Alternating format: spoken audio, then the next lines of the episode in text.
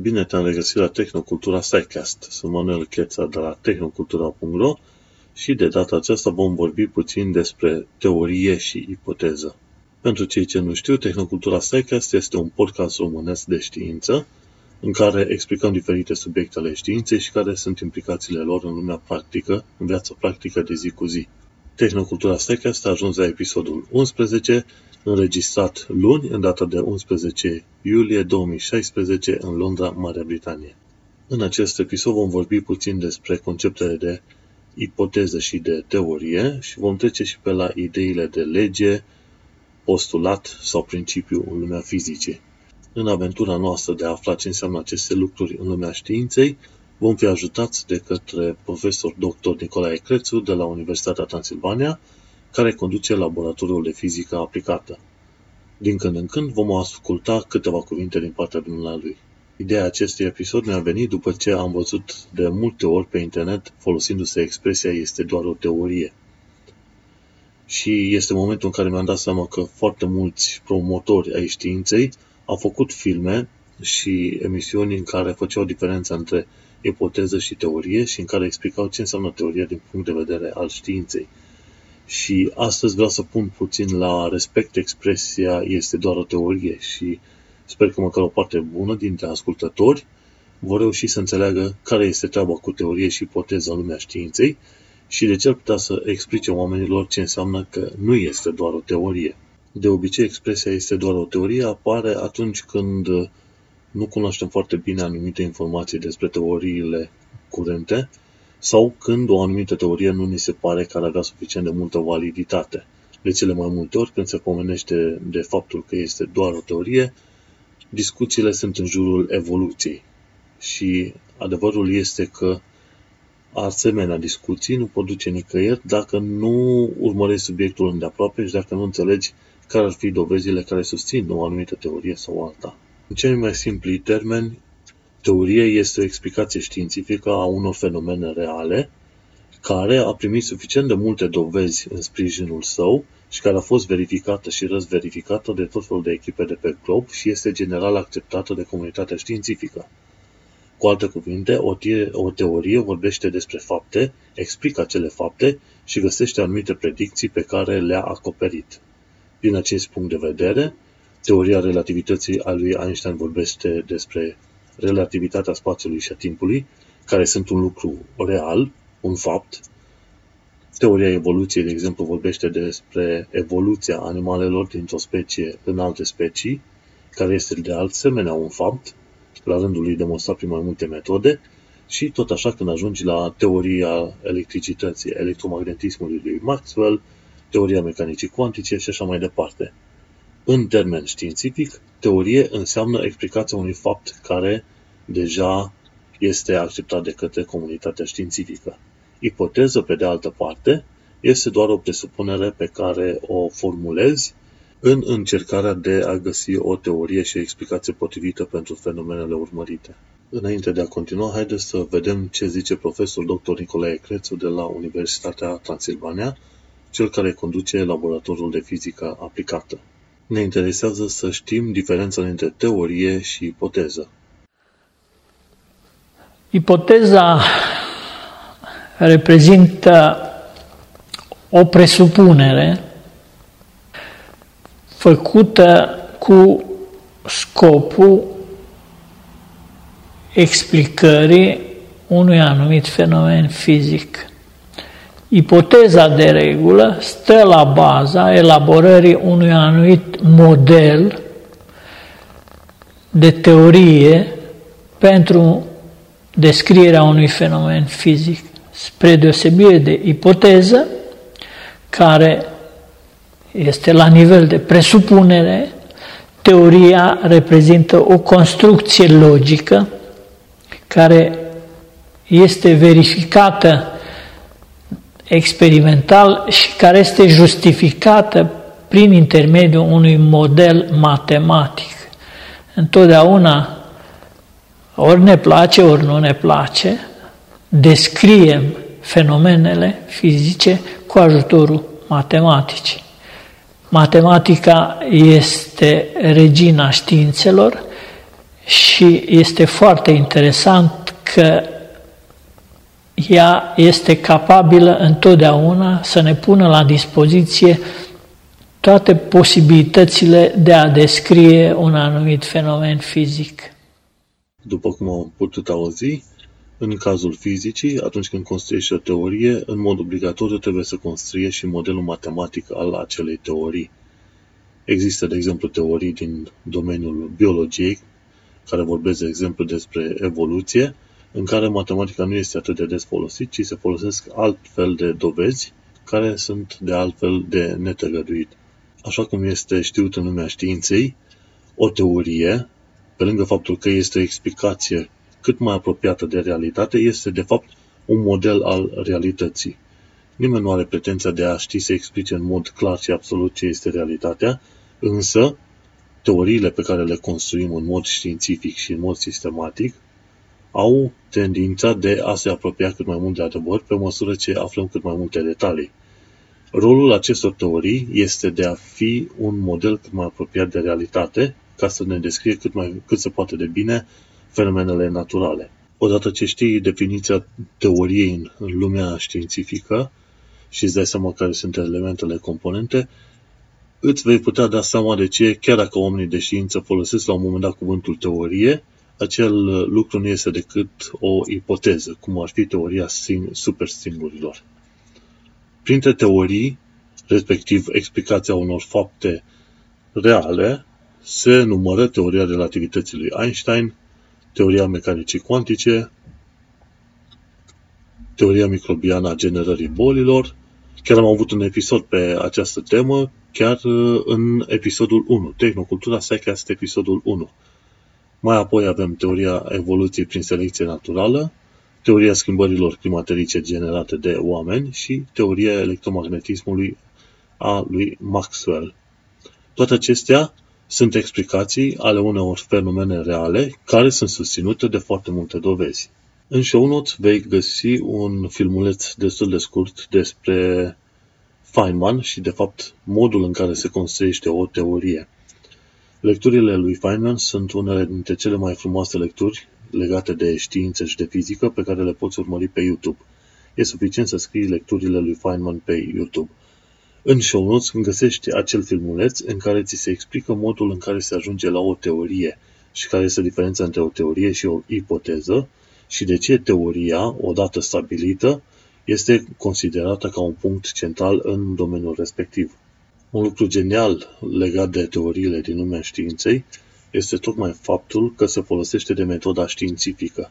Metoda științifică este unul dintre cele mai puternice instrumente care se pot folosi în căutarea adevărului, ori cel puțin în căutarea creării unui model cât mai apropiat de realitate.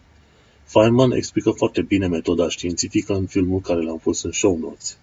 Acolo ți se explică despre faptul că prima oară vii cu o idee, cu o presupunere educată, după care faci niște predicții și după care verifici cele predicții în funcție de natură, respectiv de observație și experimente. Practic, metoda științifică constă în crearea unor ipoteze, respectiv acele presupuneri, care mai apoi ipoteze fac anumite predicții, care mai apoi acele predicții sunt verificate prin experimente și observație. Dacă la un moment dat experimentele, observațiile nu se potrivesc cu predicțiile, atunci înseamnă că ipoteza este greșită și te întorci din nou la tablă ca să creezi o nouă ipoteză. Și în acest mod, metoda științifică are grijă să regleze și să corecteze teoriile, inclusiv cele care există în ziua de astăzi. Unul dintre lucrurile cele mai interesante legate de teoria științifică este faptul că oamenii de știință cercetează întotdeauna puncte în care teoria nu mai are putere, respectiv puncte în care teoria are niște minusuri. Întotdeauna se încearcă falsificarea teoriei, nu se încearcă în mod științific să dovedești că acea teorie este bună. Tocmai de aceea vei auzi din când în când faptul că oamenii de știință au făcut cercetări noi prin care să verifice dacă constanta cosmologică a rămas la fel sau dacă cumva constanta gravitațională s-a schimbat sau dacă nu cumva formula după care sunt formulele după care sunt, este creată teoria relativității lui, a lui Einstein încă sunt valabile și se măsoară valorile, se măsoară diferite cantități, după care se trage concluzie. Da, încă sunt valabile. La nivelul de cunoștințe pe care le avem în moment, momentul de față, teoriile lui Einstein sunt încă valabile. Întotdeauna teoriile sunt încercate și probate nu pentru a le susține, ci pentru a vedea dacă au anumite puncte slabe. Și aici vezi foarte bine diferența dintre religie, de exemplu, și teoriile științifice. Religia își va menține punctele de vedere și ideile, indiferent de dovezile care sunt aduse în, uh, împotriva acestea. În schimb, teoriile se vor schimba pe măsură ce informațiile sunt actualizate, pe măsură ce se găsesc dovezi contrare ipotezelor pe care au fost construite acele teorii. Îmi place cum pune Feynman problema. Teoriile nu trebuie să fie demonstrate ca fiind adevărate, ci trebuie să demonstrezi că acelea nu sunt false. Îmi place ce a zis un alt om de știință și anume faptul că atunci când știința ne face viața mai frumoasă, totul este bine, dar atunci când știința ne pune la încercare crezul sau cele mai de bază idei în care noi credem și de care noi ne ținem, atunci mi se pare că totul în jurul nostru ia foc. În filmulețul postat în show notes pot ve- poți vedea faptul că Feynman face referire la legile gravitației ale lui Newton. Conform legilor lui, noi am putut vedea timp de câteva sute de ani cum că acele legi sunt respectate, cum că această teorie a lui Newton este respectată. Dar nu putem spune că această teorie este adevărată, ci doar că nu a fost probată ca fiind falsă. De ce? Pentru că la un moment dat vin noi descoperiri, vine cineva nou, află informații noi, iar teoria, așa cum era cunoscută, va trebui să fie schimbată. O teorie nu poate fi probată ca fiind adevărată, dar poate fi probată ca fiind falsă. Acesta este punctul în care trebuie făcută o distinție între două puncte clare din cadrul unei teorii, respectiv faptul că o teorie vorbește de un anumit principiu, iar tot aceeași teorie explică acel principiu, ce este, de exemplu. Cu alte cuvinte, Newton vorbește de principiul că obiectele cad, iar planetele se învârt în jurul Soarelui, de exemplu. Acesta este principiul. Și apoi dă o explicație folosindu-se de legile pe care le-a descris el. Tot așa, teoria evoluției vorbește de un principiu și anume faptul că animalele evoluează de-a lungul, de-a lungul erelor și mai apoi vine cu o explicație folosindu-se de diferite metode, de la ADN până la saturi geologice și fosile.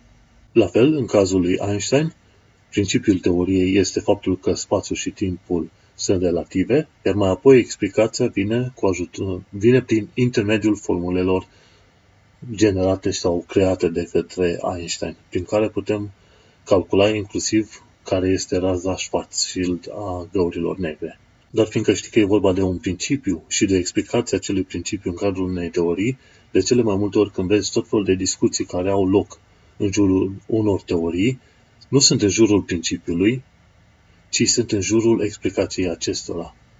La un moment dat se știa faptul că planeta Pământ are mai mult de 6.000 de ani de zile, inclusiv Lordul Kelvin a aflat că Pământul ar trebui să aibă cel puțin 100 de milioane de ani de, ani de zile, nu de ani lumină, așa, și oamenii după ce au văzut tot mai multe dovezi și ale staturilor geologice și așa mai departe, și-au dat seama că există un principiu, și anume a faptului că planeta Pământ are o vârstă foarte înaintată, iar mai apoi trebuia explicat cât de înaintată și care sunt dovezile în sprijinul acestui principiu.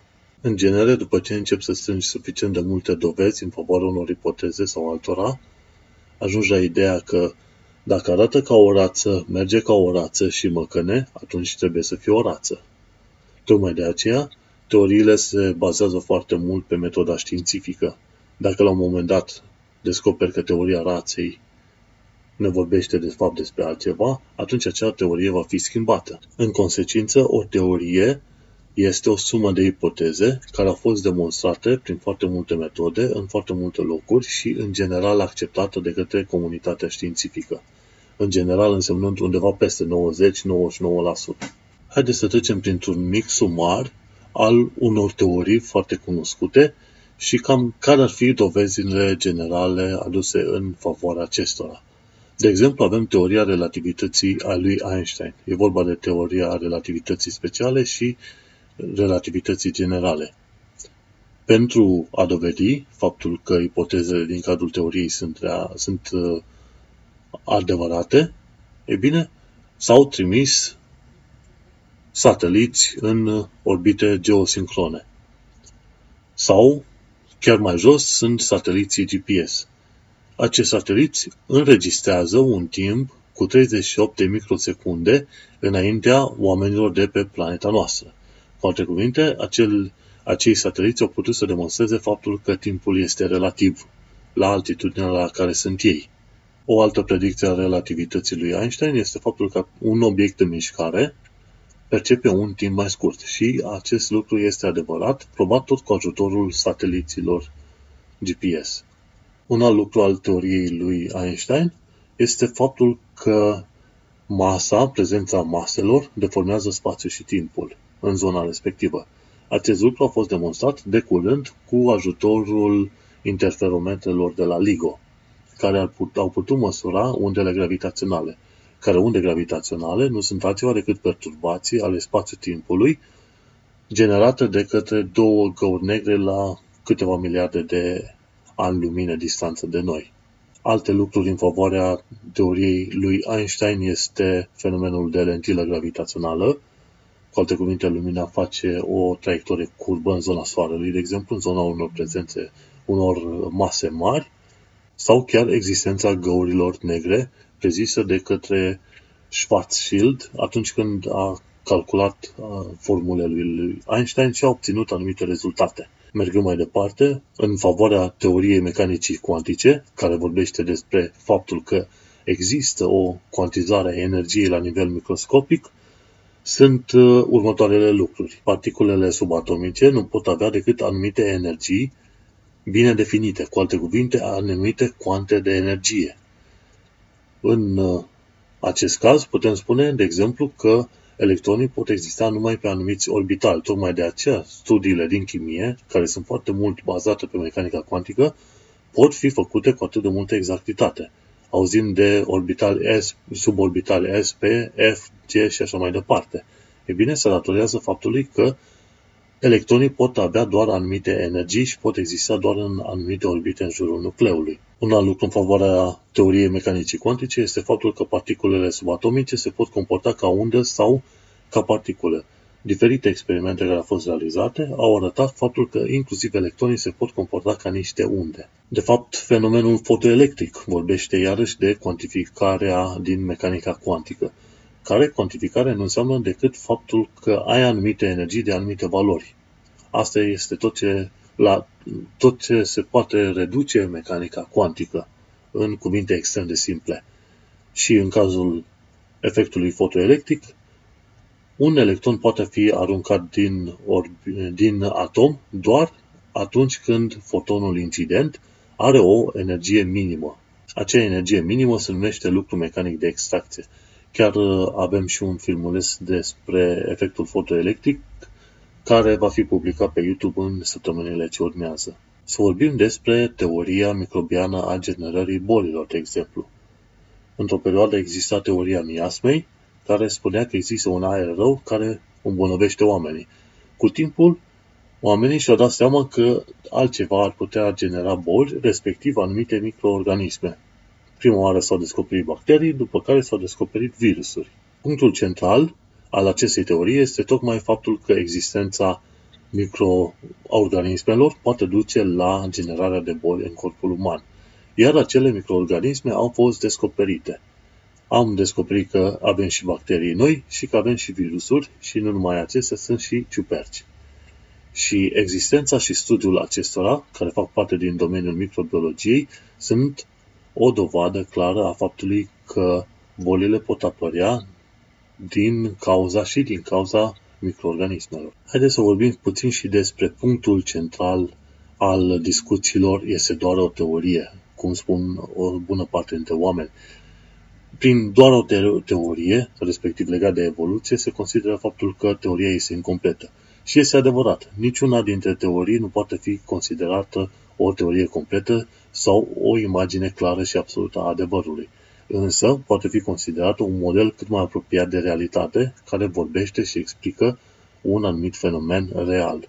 Evoluția este un punct central tocmai pentru faptul că îl scoate din ecuație pe Dumnezeu și pune în locul lui existența șansei și a selecției naturale atunci când este vorba de existența vieții și a diferitelor specii pe planeta aceasta. Despre ce vorbește teoria evoluției? Teoria evoluției vorbește despre șase concepte, și anume evoluție, gradualitate, speciație, strămoși comuni, selecție naturală și mecanisme non-selective ale schimbărilor evoluționare.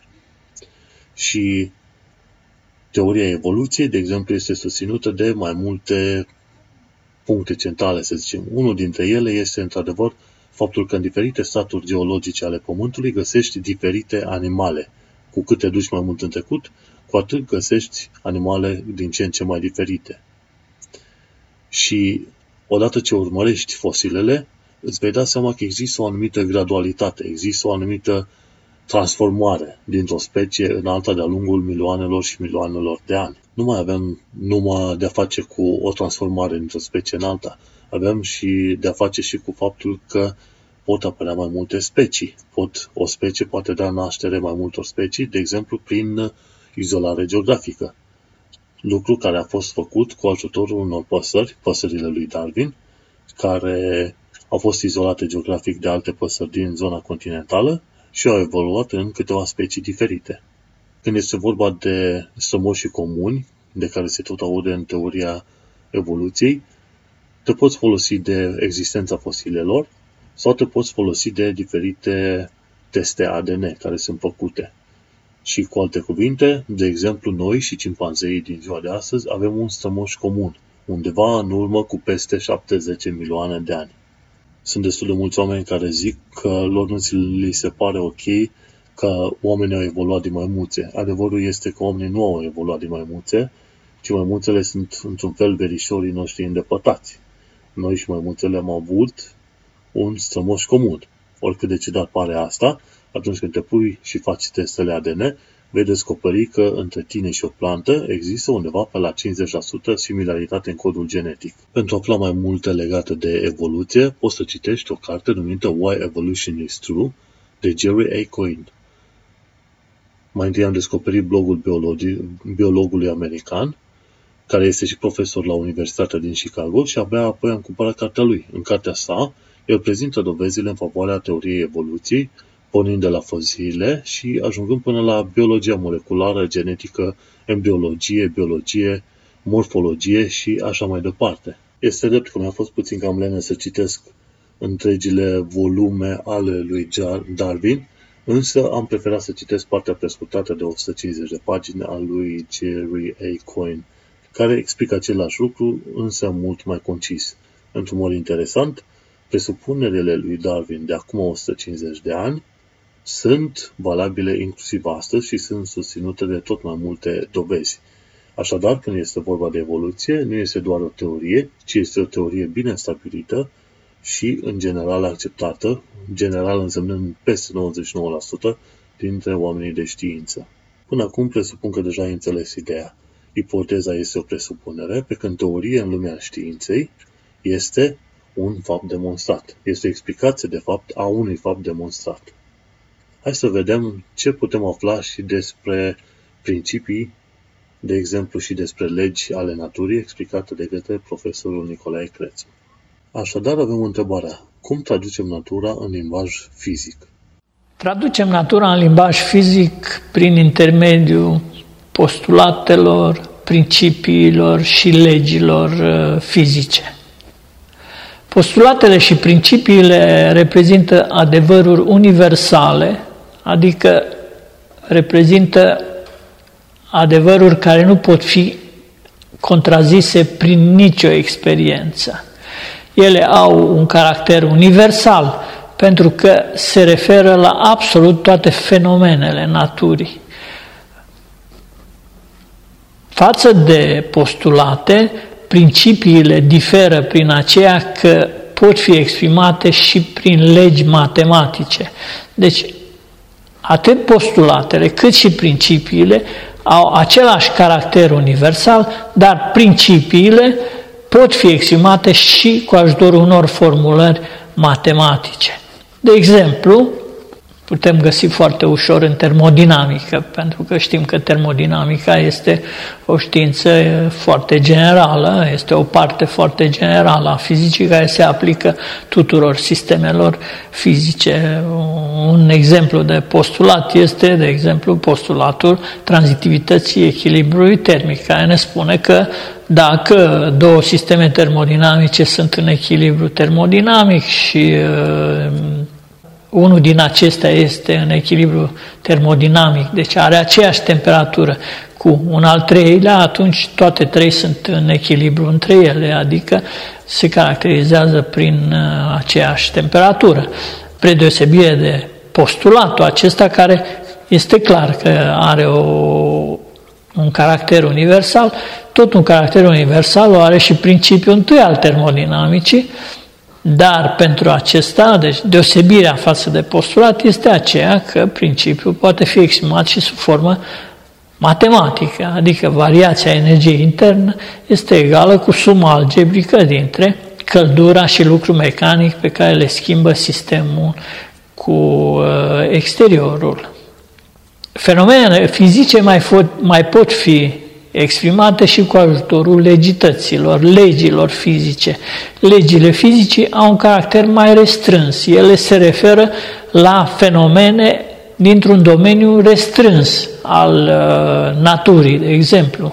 Uh, legea de atracție dintre două sarcini electrice se referă, deci forma formula forței de atracție, forța lui Coulomb. Această forță are într-adevăr o expresie matematică, dar ea se referă numai la fenomenele legate de sarcinile electrice. Da?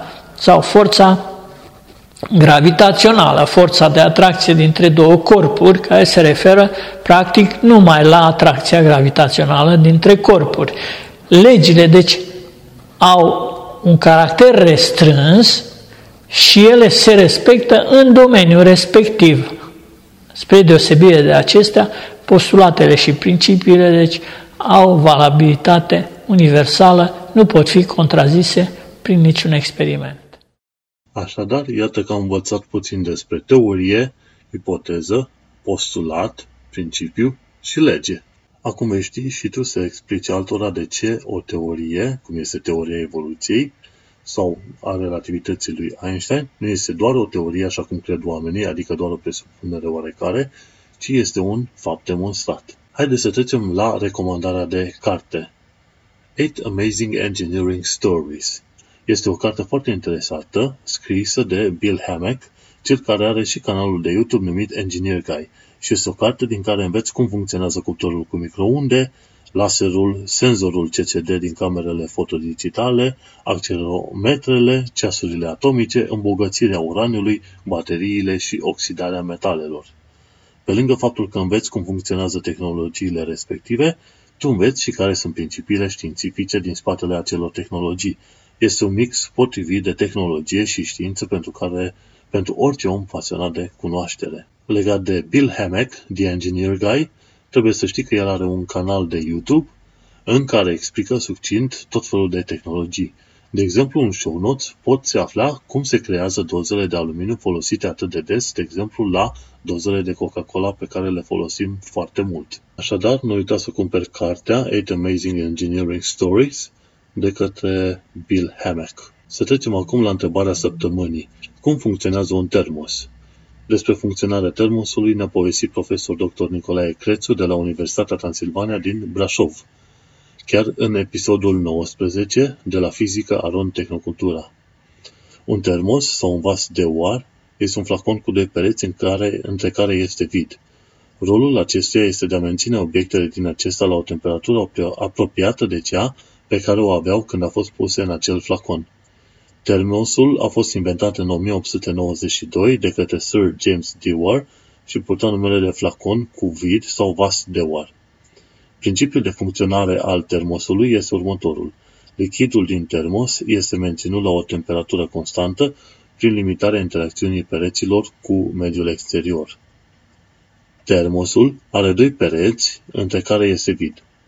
Pe peretele interior este pus un strat reflectant pentru a reflecta în interiorul vasului radiația termică provenită de la lichid. Folosirea vidului pe poze izolator termic este o decizie bună în acest caz, pentru că acolo unde este vid, singurul mod în care un corp pierde căldură este prin radiația termică. În mod normal, corpurile își micșorează temperatura prin pierderea de căldură, venind în contact cu mediul înconjurător, cum sunt cunoscute fenomenele de conducție și convecție. Dacă în mediul înconjurător avem vid, atunci corpului respectiv îi lua, va lua mai mult timp pentru a pierde căldura. Trebuie subliniată aici diferența dintre căldură și temperatură. Temperatura este un parametru de stare, adică un număr ce exprimă suma tuturor energiilor cinetice ale atomilor din acel corp. În schimb, căldura este un transfer de energie, o cantitate de energie termică mutată dintr-un loc în altul. Ca și curiozitate, dar fiindcă vidul este un izolator termic, un om ar putea supraviețui până la 90 de secunde în spațiul cosmic fără echipament de protecție. Poți să citești mai multe în show notes pe linkul de pe tehnocultura.ro Și iată că acea, aceasta a fost și recomandarea săptămânii și întrebarea săptămânii. Trecem la minutul de tehnologie.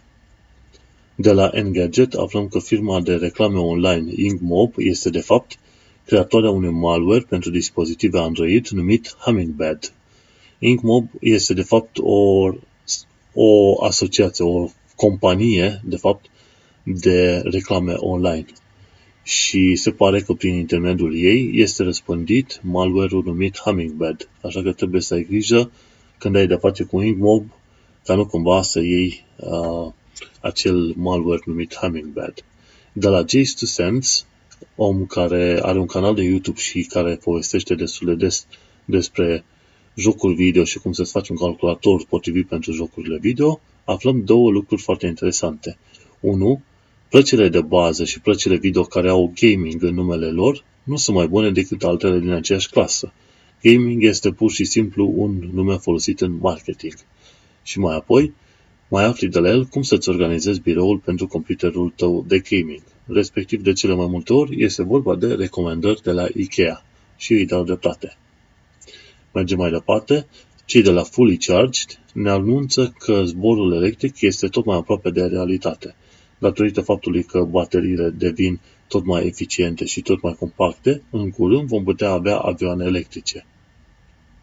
De la Tom's Hardware aflăm un lucru foarte interesant – este vorba aici de ierarhia procesoarelor Intel și AMD.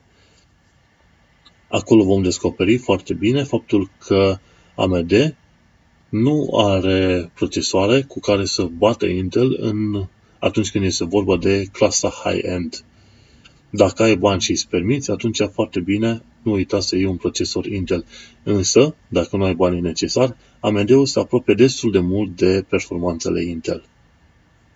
De la Interesting Engineering aflăm faptul că s-a inventat un cub foarte interesant numit Kubli. Kubli este un cub care se poate deplasa singur și poate sta doar într-un singur colț.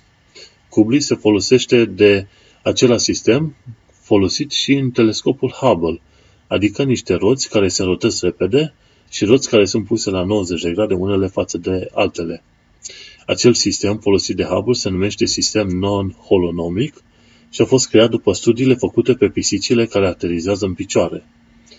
O sumă de oameni de știință au avut plăcerea de a da drumul pisicilor din aer, ca mai apoi să descopere de ce pisicile reușesc să aterizeze în picioare.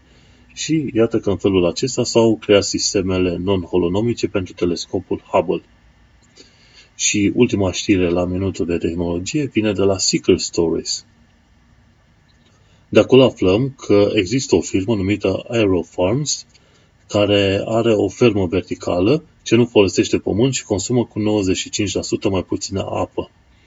Aerofarms are un întreg depozit în momentul de față în SUA, în care plantele stau în plan vertical până la 10-15 metri înălțime, în rafturi care sunt cam la vreo 20-30 de centimetri distanță pe înălțime unul de altul.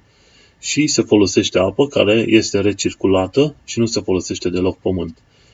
Iar plantele sunt luminate numai cu lumină roșie și albastră, pentru că aia e lumina de care au nevoie plantele pentru a crea glucoză și ca mai apoi să crească și să devină și să creeze fructele de care avem noi nevoie, fructele sau legumele. Deci, nu uita să verifici mai multe informații despre Aerofarms. Și cu ocazia aceasta am terminat minutul de tehnologie. Să trecem acum la știri din lumea științei. De la Business Insider aflăm că sonda spațială Juno orbitează în jurul planetei Jupiter, fiind primul satelit artificial al planetei. De la Genius aflăm care este misiunea Juno, respectiv misiunea Juno este aceea de a afla ce elemente chimice sunt pe planetă. Mai apoi, sonda spațială va fi trimisă să se distrugă chiar în interiorul planetei. Mai departe, de la European Southern Observatory, aflăm că există o exoplanetă în sistemul HD 131399 care are trei sori. De fapt, ce se întâmplă? Există doi sori mai micuți, două stele mai mici, care se rotesc în jurul una în jurul alteia, iar ambele se rotesc în jurul unei stele mai mari. Iar planeta noastră se rotește și ea în jurul acelei stele mari. Și în acest mod, această planetă are de-a face cu trei sori. De la Compound Chem aflăm câteva detalii despre elementele chimice conținute de planeta Jupiter. Respectiv conține peste 80% hidrogen, conține 10% heliu și pe aia alte elemente chimice. În principiu, dacă era de cel puțin 6 ori mai mare, planeta Jupiter ar fi putut deveni o stea micuță. Mai departe, de la ROSA sau Romanian Space Agency, aflăm că ESA organizează dezbateri cu cetățenii Europei legate de viitorul explorărilor spațiale. Nu uita să afli mai multe detalii dând click pe linkul din show notes. De la Medical Express aflăm că suntem tot mai aproape de crearea unui vaccin anti-HIV. În momentul de față se testează câteva vaccinuri care uh, sunt folosite în combaterea SIV. HIV este virusul imunodeficienței la oameni, iar SIV este virusul imunodeficienței la maimuțe. Și atunci există un vaccin în momentul de față anti-SIV care este folosit și pe același principiu se va putea crea un vaccin anti-HIV în viitor. De la Universe Today aflăm că viața ar putea fi folosită pe, posibilă pe satelitul Titan al lui Saturn, fără a fi necesară apa.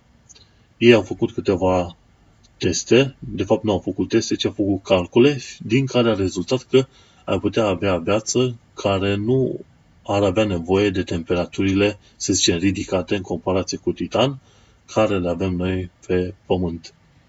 Mergem mai departe, aflăm de la Retection Watch faptul că revista Plus One a retras un studiu despre, un studiu despre malarie, pentru că două diagrame nu erau conforme cu concluziile studiului. De fapt, se pare că acele diagrame au fost de adeptul falsificate, iar revista Plus One, și nu e singura, la fel ca Nature și altele, a fost nevoită să retragă acele studii pentru că erau studii parțial false. Mai mergem mai departe la Why Evolution is True. De acolo aflăm de ce filmul despre epigenetică de pe TED-Ed este fals. În, în urmă cu o săptămână sau două, chiar a fost un film pe TED Education, pe YouTube, despre epigenetică, care spunea că orientările tale alimentare vor afecta copiii tăi în viitor. Situațiile sunt puțin mai complicate decât atâta și nu poți spune că ceea ce mănânci acum va determina anumite acțiuni sau va determina soarta copiilor tăi. De exemplu, să ai de-a face cu copii grași la un moment dat. Epigenetica este un domeniu nou-nouț, însă trebuie avut grijă ca să nu construim din epigenetică un fel de religie sau pseudoștiință și ar fi de preferat să citim ce a spus Jerry A. Coyne în, pe blogul său despre epigenetică și despre acel film de la TED Education. Un lucru interesant, De la Sinus aflăm că a existat un dinozaur care avea o tumoare facială și acest dinozaur a fost descoperit, de fapt fosilele lui, au fost descoperite în zona Hațeg din România. Dinozaurul se numește Telmatosaurus transylvanicus. Și cu această ocazie am terminat și partea de știri. Dat fiindcă timpul este limitat, mă rezum la a enunța numai titlul și poate o mică explicație a știrei respective. Nu uita că Tehnocultura SciCast este în parte audio și în parte text, așa că trebuie să verifici și show notes pentru a avea mai multe detalii și bineînțeles în show notes am foarte multe filme explicative care ajută în explicarea subiectului zilei și bineînțeles și a știrilor la nevoie. Și iată că am ajuns și în secțiunea de bonus. Peste secțiunea de pseudoștiință, deocamdată am preferat să sar în această săptămână. În secțiunea de bonus aflăm de la TechQuickie ce sunt socketurile pentru procesoare și care este istoria stocării digitale. Socketurile pro- pentru procesoare sunt acele sloturi în care pui procesoarele. AMD-ul, de exemplu, AMD-ul folosește procesoare care au pinii direct puse, puși pe procesor. În schimb, Intel a creat un sistem în care pinii procesorului sunt de fapt în placa de bază. Și tocmai de aceea mi se pare că procesoarele Intel sunt mai ușor de manevrat și nu ajungi sau nu riști să întoi vreun pin, ca mai apoi să nu poți folosi procesorul cum e în cazul procesoarelor AMD. Dar nu uita să urmărești filmulețul. De la BritLab aflăm faptul că autoturismele nu explodează când au loc coliziuni. În foarte multe filme am văzut scene în care mașinile se bușesc unele de altele, după care explodează în mod incredibil. Dar filmele de Hollywood sunt una, realitatea este alta. Au fost cazuri în care oamenii, trecătorii, nu au sărit în ajutor în caz de accidente pentru că ei și-au adus aminte de filme și s-au temut că mașinile respective vor exploda dacă se apropie de ele. Mergem mai departe, de la Minute Physics aflăm ce sunt undele gravitaționale. El explică foarte ușor ce sunt undele gravitaționale, trăgând o paralelă, de exemplu, cu sarcinile electrice. Dacă e o sarcină electrică, respectiv un electron și îl zgâlții suficient de puternic, tu la un moment dat generezi o undă electromagnetică care radiază din jurul electronului. Tot la fel, dacă reușit să iei soarele și să-l zgâlți puternic, cam de vreo 50 de ori pe secundă, de exemplu, ei bine, atunci ai putea genera unde gravitaționale, respectiv ai putea genera niște deformări în spațiu-timp care să se propage la fel ca undele electro- electromagnetice. Mai departe, de la Eskimo Mathematician aflăm faptul că pozele cu atom făcute de IBM, de exemplu, nu sunt poze, ci reprezentări create cu ajutorul unui instrument numit Scanning Tunneling Microscope. Dat fiind că noi facem poze folosindu-ne de CCD-uri, de senzorii CCD din, digitale, din camerele digitale, noi depindem de lumină ca să putem fotografia obiecte foarte mici. Însă lungimile de undă ale luminii coboară undeva până la jumătate de micrometru. Mă refer la lumina vizibilă. Atomii sunt mult prea mici pentru așa ceva și astfel se folosește un instrument numit Scanning Electron Microscope. Scanning Tunneling Microscope. Și acest microscop are un vârf foarte ascuțit, respectiv are un singur atom în vârful lui și se trece cu vârful acela pe suprafața unui material de foarte multe ori și se calculează voltajul. Și în funcție de diferențele de voltaj se poate crea o anumită imagine. Cum vezi imaginele celebre de pe YouTube de la IBM cu atomii. Deci, în modul acesta avem poze cu atom, însă nu sunt poze propriu-zise, ci sunt reprezentări grafice în funcție de voltajul calculat în anumite, de, în anumite locuri. Mergem mai departe, aflăm de la Fermilab ce este culoarea cuantică sau uh, sarcina forței nucleare tari. Acolo profesorul de fizică Don, Don Lincoln, de fapt, explică foarte bine de ce poți avea, de exemplu, într-o anumită particulă subatomică, trei quarci apă, trei quarci sus. Și se poate acest lucru pentru că un quark poate să fie verde, unul roșu și unul albastru. Însă acelea nu sunt culori propriu-zise, ci sunt doar convenții de nume, care putea spune că este un quark dreapta, unul stânga și unul nord-vest. Și însemna exact același lucru. Mergem mai departe. De la Brian Coberline aflăm răspunsul de ce nu există un contrapământ. Sunt unii oameni care cred în niște teorii ciudate, cum că, dincolo de soarele nostru, în zona diametral opusă ar trebui să fie un al doilea pământ de aceeași dimensiune cu al nostru. Adevărul este că nu există un al doilea pământ. Dacă ar exista, datorită faptului că traiectoriile nu sunt perfect circulare, noi la un moment dat am fi putut vedea acea planetă. Și mai mult decât atât, definiția planetei spune clar. O planetă este un obiect ceresc care a curățat toate celelalte obiecte cerești din uh, traiectoria sa, în jurul stelei în care stă. Și atunci nu am fi putut considera Pământul o planetă dacă ar fi existat un alt Pământ în zona exact opusă. Și gândindu-ne că traiectoriile nu sunt perfect circulare, la un moment dat am fi putut vedea celălalt Pământ. Însă nu e așa. Deci, miturile respective sunt false. Și cu ocazia aceasta am terminat secțiunea de bonus. Mai sunt și alte știri, însă te invit pe tehnocultura.ro să le vezi.